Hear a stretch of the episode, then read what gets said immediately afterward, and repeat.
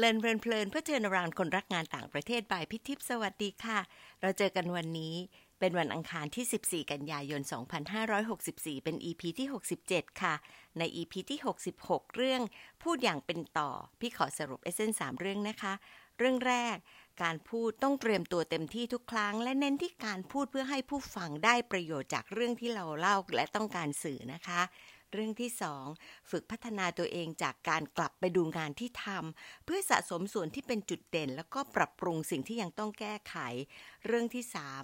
หาตัวเองให้เจอจากบุคลิก น้ำเสียงและความถนัดของเรา จะได้รู้ว่าเหมาะกับการเป็นผู้พูดในเวทีแบบไหนยังไงค่ะ ครั้งที่แล้วพี่ต่อให้คำแนะนำจากประสบการณ์การพูดในหลายบทบาทหลายเวที มาครั้งนี้จะเป็นการแบ่งปันจากรุ่นเด็กลงมาค่ะ พี่รู้สึกทึ่งมากกับเรื่องที่ได้ยิน แล้วก็ตั้งชื่อตอนนี้ว่า พูดออกไปนอกโลกค่ะ ฟังชื่อเรื่องแล้วเป็นยังไงบ้างคะ งงไหมคะว่าพี่จะมาแนวไหน โชคดีพี่มีเครือข่ายที่ดีค่ะ ผออ้อยลัคนาจากกระทรวงการอุดม ลิงก์พี่ให้รู้จักกับน้องคนหนึ่งโดยเกริ่นว่า น้องเขาได้รับรางวัลที่ไปอวกาศค่ะ เท่านั้นแหละ พี่เข้าไปดูการสัมภาษณ์แล้วก็ติดต่อขอคุยกับน้องเลยค่ะ รู้ที่มาของชื่อ EP นี้แล้วใช่ไหมคะ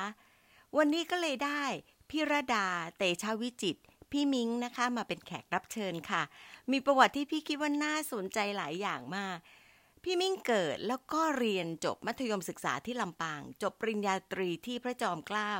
ลาดกระบัง สาขาวิศวะคอมพิวเตอร์ ตอนที่เรียนอยู่ได้รับทุนไปฝึกงานที่บริษัท Intel ประเทศอินเดีย ปีหนึ่งก่อนที่จะเรียนจบละค่ะ แล้วก็ได้รับทุนจิสดาไปเรียนต่อปริญญาโท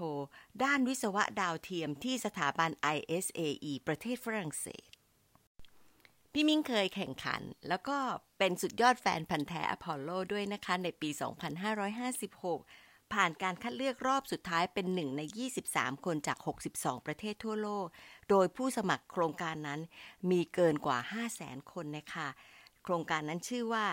X Apollo Space Academy บริษัท X Core ผู้พัฒนา Lens Mark II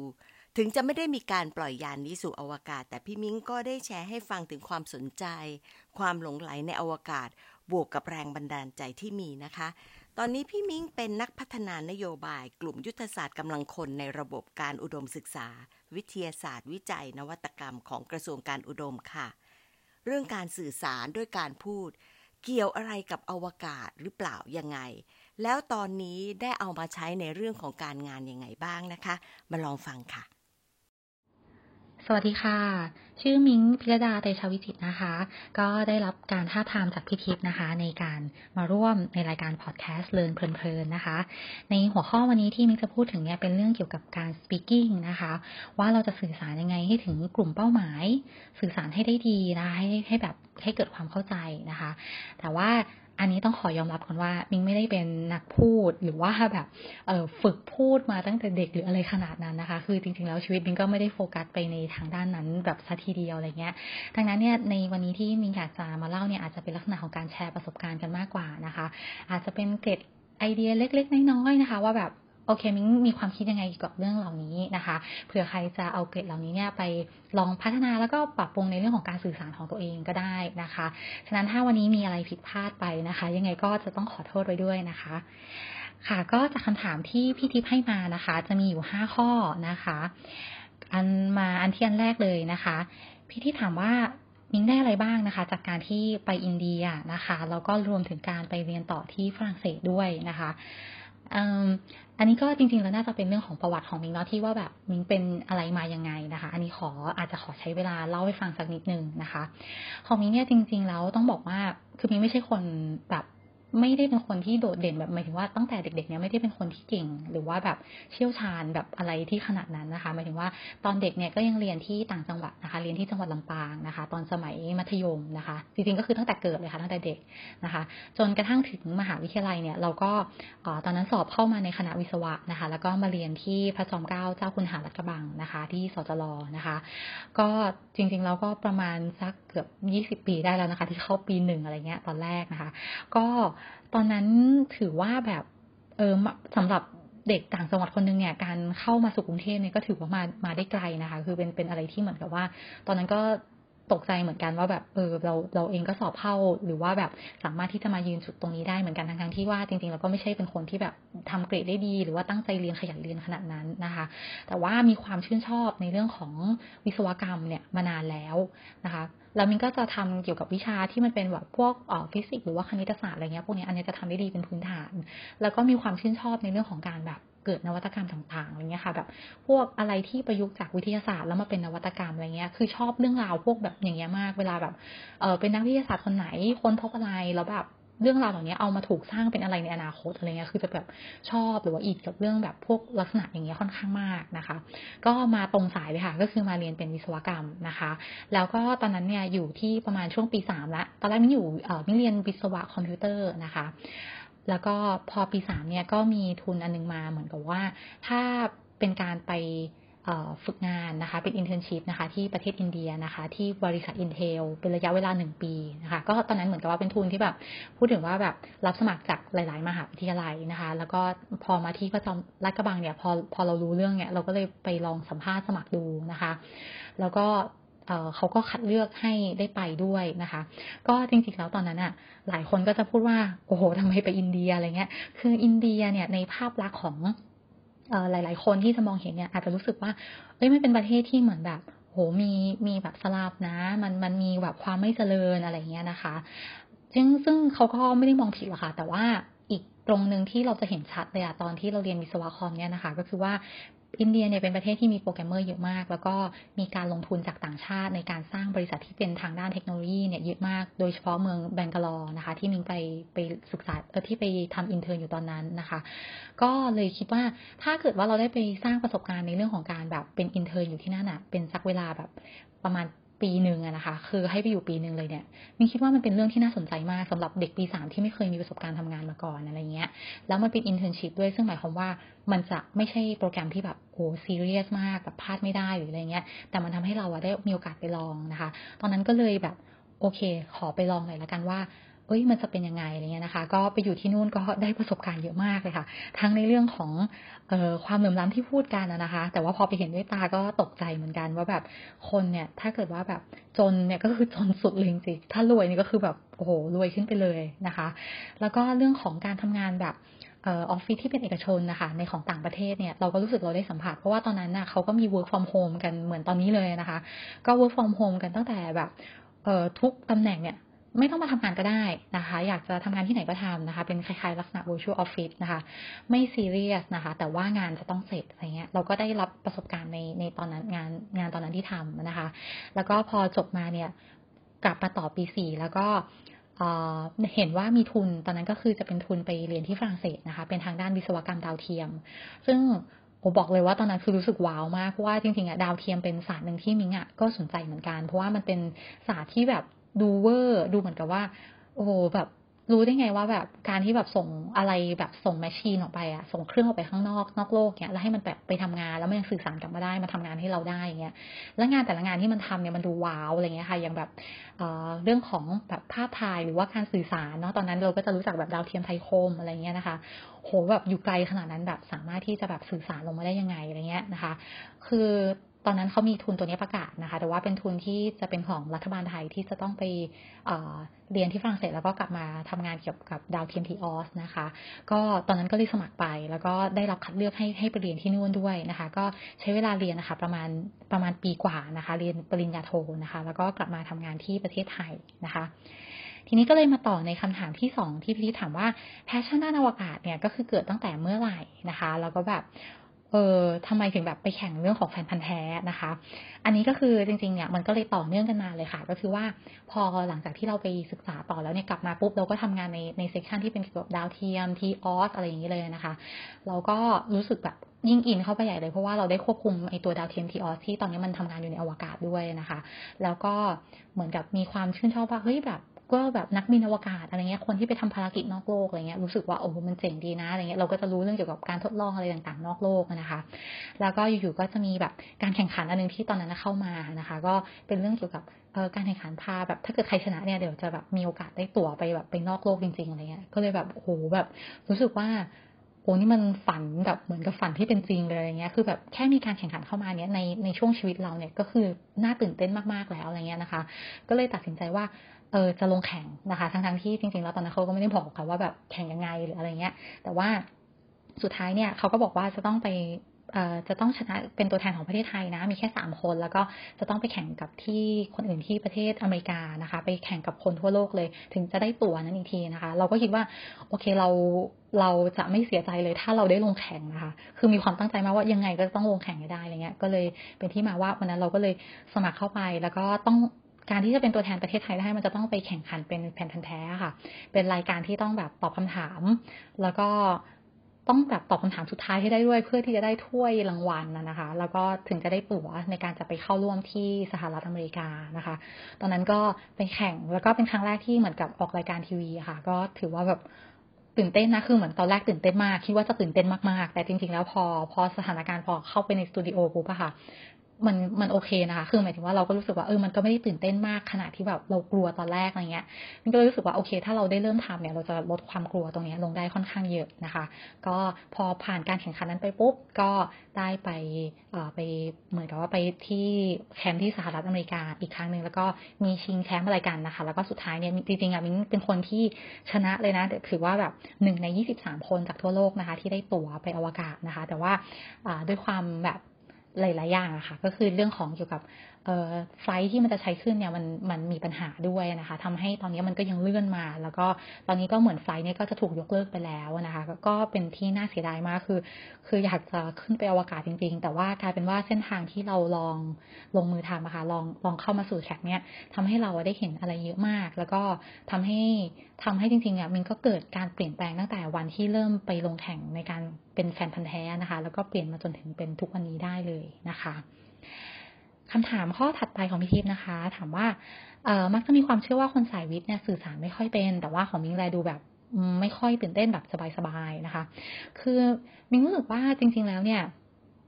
เออมันไม่ มันไม่ได้ขึ้นอยู่กับว่าแบบคนสายวิทย์เนี่ยเขาเขาสื่อสารไม่เป็นหรืออะไรยังไงนะคะมิ้งว่าจริง ๆ แล้วเนี่ย คนทุกสายสามารถสื่อสารได้ ถ้าสมมติว่าจะพยายามสื่อสารให้แบบคนฟังเข้าใจนะคะ แต่ว่า ประเด็นก็คือว่าเรื่องที่เราจะสื่อสารเนี่ย มันจะต้องถูกแบบตกผลึกก่อน คือมันเรียกว่าตกผลึกเพราะว่าบางครั้งเนี่ยเราเรารู้ว่าแบบมันมันเป็นเรื่องอะไรยังไง แต่ว่าการที่เราจะเอามา transform มันแล้วก็สื่อสารออกไปอะมันมันเป็นความยากอีกระดับหนึ่งนะคะ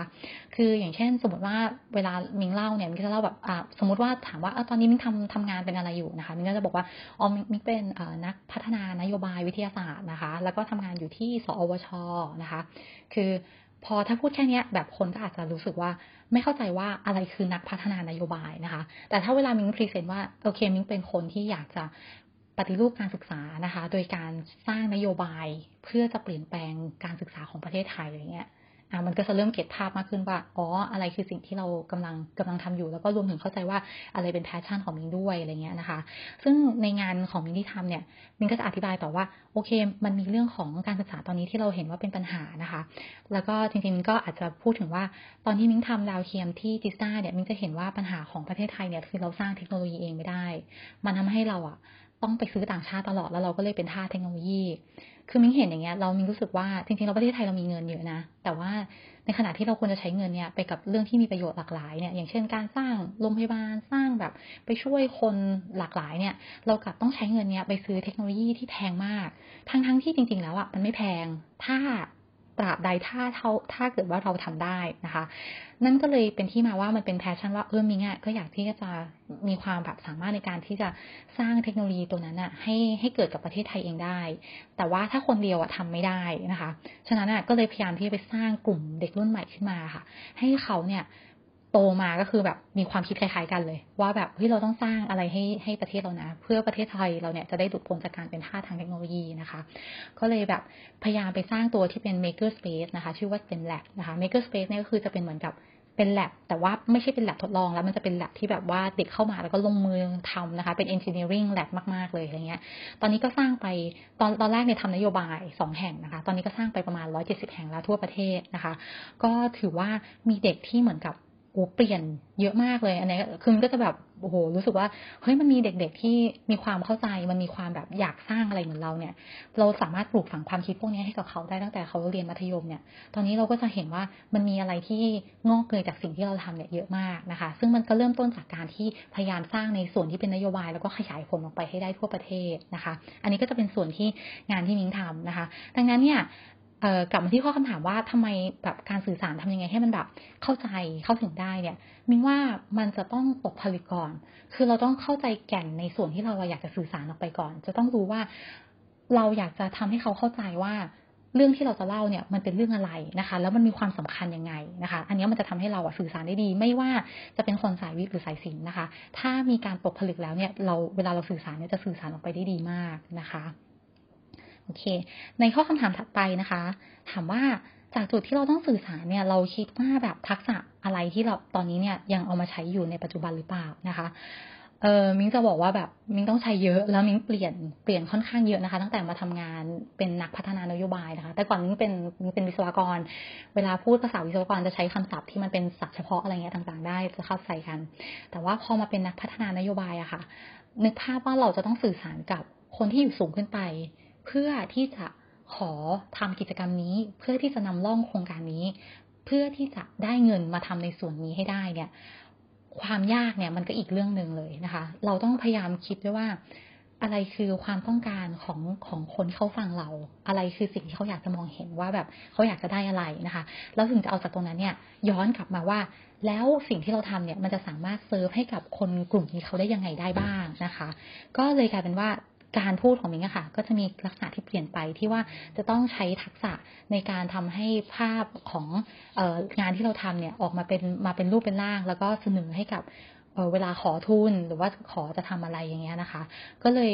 ก็เลยเป็นประโยชน์มากแล้วก็อย่างที่มิ้งเน้นย้ำค่ะว่าถ้าเราตกผลึกกับสิ่งที่เราจะทำเรารู้ว่ามันคืออะไรเนี่ยเวลาเราสื่อสารหรือการตอบคาถามในแต่ละครั้งอะเราจะไม่ติดขัดเลยนะคะ แล้วแถมอีกอย่างก็คือว่าสิ่งที่เราสามารถสื่อออกไปได้ดีมากนะคะ หลังจากที่เราตกผลึกแล้วก็คือ ทั้งแววตา น้ำเสียงคำพูดนะคะความมั่นใจที่เราให้กับคนที่เราสื่อสารด้วยเนี่ย ก็ถือว่ามันจะมันจะสื่อออกไปหมดเลยค่ะ เขาก็จะเวลาเขาให้เงินเราเนี่ยในการมาทำอะไรเงี้ยเขาก็จะมั่นใจว่าแบบอุ้ยงานนี้มันจะต้องสำเร็จแน่นอนนะคะ ส่วนคำถามข้อสุดท้ายนะคะ ที่ถามว่ามีอะไรที่จะแนะนํำไหมนะคะ ในในเรื่องของการสื่อสารนะคะมินก็ย้ำเหมือนเดิมค่ะว่าเอ่อถ้าเราได้เข้าใจในพอยที่เราจะสื่อสารไปนะคะ ได้ตกผลึก การตกผลึกเนี่ยอาจจะใช้เวลาในการพูดกับตัวเองก็ได้นะคะ มาพูดลองทัวนลองซ้ำลองพูดดู เราเข้าใจแล้วหรือยัง เรารู้สึกว่า เอ้ยเรื่องนี้เราสื่อสารได้ตรงประเด็นแล้วหรือยังอาจจะลองหาท็อปิกอะไรมาลองพูดดูก็ได้นะคะ อย่างเช่นแบบ อาจจะเป็นการวิเคราะห์สถานการณ์ปัจจุบันของบ้านเมือง หรือว่าอาจจะเป็นเรื่องของพูดถึงหนังก็ได้นะคะ แล้วเราลองวิเคราะห์แล้วเราก็ลองตกผลึกกับมัน แล้วก็สื่อสารออกไปดูนะคะ จะได้จะได้มีความเข้าใจว่า เอ๊ะการสื่อสารเนี่ยมัน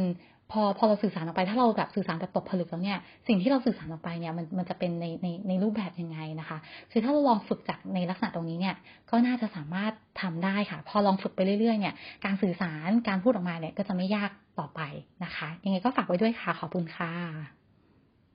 ขอบคุณพี่มิ้งมากมากเลยค่ะ พี่ฟังแล้วรู้สึกว่าจะเป็นอีพีที่น่าจะสร้างแรงบันดาลใจให้ผู้ฟังได้อย่างดี โดยเฉพาะเป็นเรื่องราวจากคนคนหนึ่งที่คิดว่าตัวเองเป็นคนธรรมดาไม่ได้โดดเด่นนะคะ แต่ให้โอกาสตัวเองแล้วก็ได้ทำตามสิ่งที่ใจชอบอย่างสุดทางเลยค่ะ การที่มีแพชชั่นแรงทำให้เรากล้าลอง แล้วก็มองดีๆนะคะ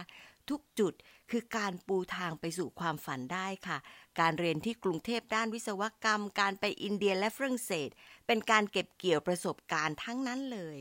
การพบปะผู้คุยกับผู้คนต่างชาติต่างภาษาและหลากหลายความสนใจ การได้ลองทำเรื่องใหม่ ๆ เป็นการเพิ่มความรอบรู้ เติมสาระและเรื่องราว รวมทั้งความแตกต่างให้กับพี่มิงโดยที่พี่มิงอาจจะรู้ตัวหรือไม่รู้ตัวก็ได้นะคะ จะว่าไปเรื่อง passion ไม่ใช่ผลพลอยได้ของ EP นี้ซะทีเดียวค่ะ พี่เองสังเกตดูว่าพี่มิ้งสื่อสารได้ดีส่วนหนึ่งเพราะว่ามี content แล้วก็มาจาก passion นี่แหละค่ะพอเรามีเรื่องที่เราหลงใหล แล้วก็ได้ลงมือทำ เราสามารถที่จะเล่าอย่างคล่องแคล่วได้จากใจ จนน่าจะลืมความตื่นเต้นหรือความกลัวในการออกสื่อต่างๆ ด้วยซ้ำไปนะคะ พี่มิ้งใช้คำว่า ตกผลึกเป็น keyword ที่สำคัญที่สุดใน EP นี้ก็ว่าได้นะคะ เมื่อตอบเรื่องความเชื่อที่ว่า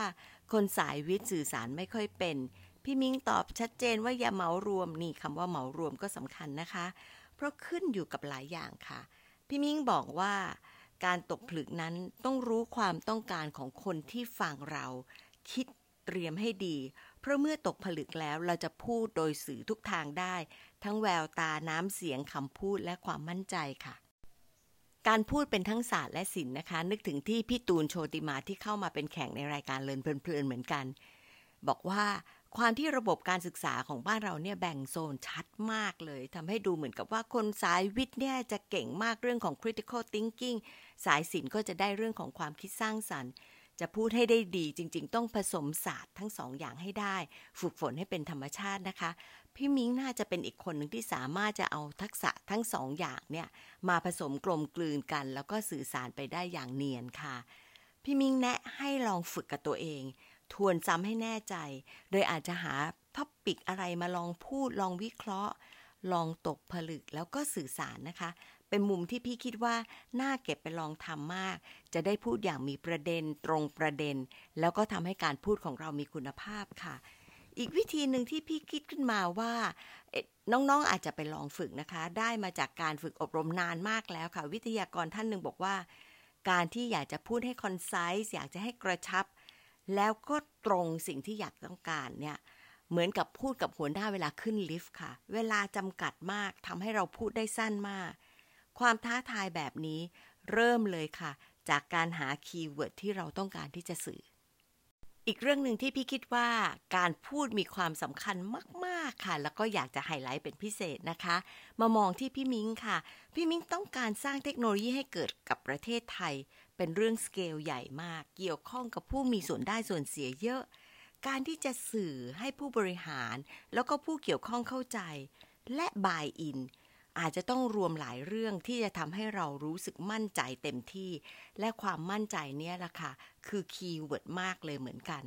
เพราะมันข้ามกรอบความรู้สึกว่าอ๋อทำให้ผู้ฟังเพลิดเพลินโดยไม่ต้องลุ้น มันข้ามกรอบเรื่องของการฟังสาระที่เป็นประโยชน์ แต่มันเป็นการนำเสนอเรื่องสำคัญที่ยังต้องลอง ต้องเสี่ยง แต่มีผลกระทบสูงเรื่องนี้ล่ะค่ะคือความท้าทาย เพราะว่าทำยังไงที่จะพูดแล้วให้ผู้ฟังเนี่ยรู้สึกว่า เรื่องที่เรานำเสนอ มันมีความหมายเท่ากับความมั่นใจที่ผู้ฟังจะได้รับ ว่าสิ่งที่เสนอนั้น จะเกิดผลดีแน่นอนค่ะ การพูดตรงนี้ ถือว่าเป็นการพูดชั้นเซียนนะคะ เพื่อที่จะให้คนบายอิน มารีเฟล็กกันนะคะ น้องๆคิดว่าได้อะไรบ้างจากตอนนี้ค่ะ เรื่องของ passion เรื่องของการสื่อแบบธรรมดาท้าทาย และชั้นเสียน เราเคยจับประเด็นเรื่องที่เราพูด และคนอื่นพูดบ้างไหมคะ แล้ว work ไหม ขอบคุณที่ตามฟังแล้วพบกันวันอังคารหน้านะคะ สวัสดีค่ะ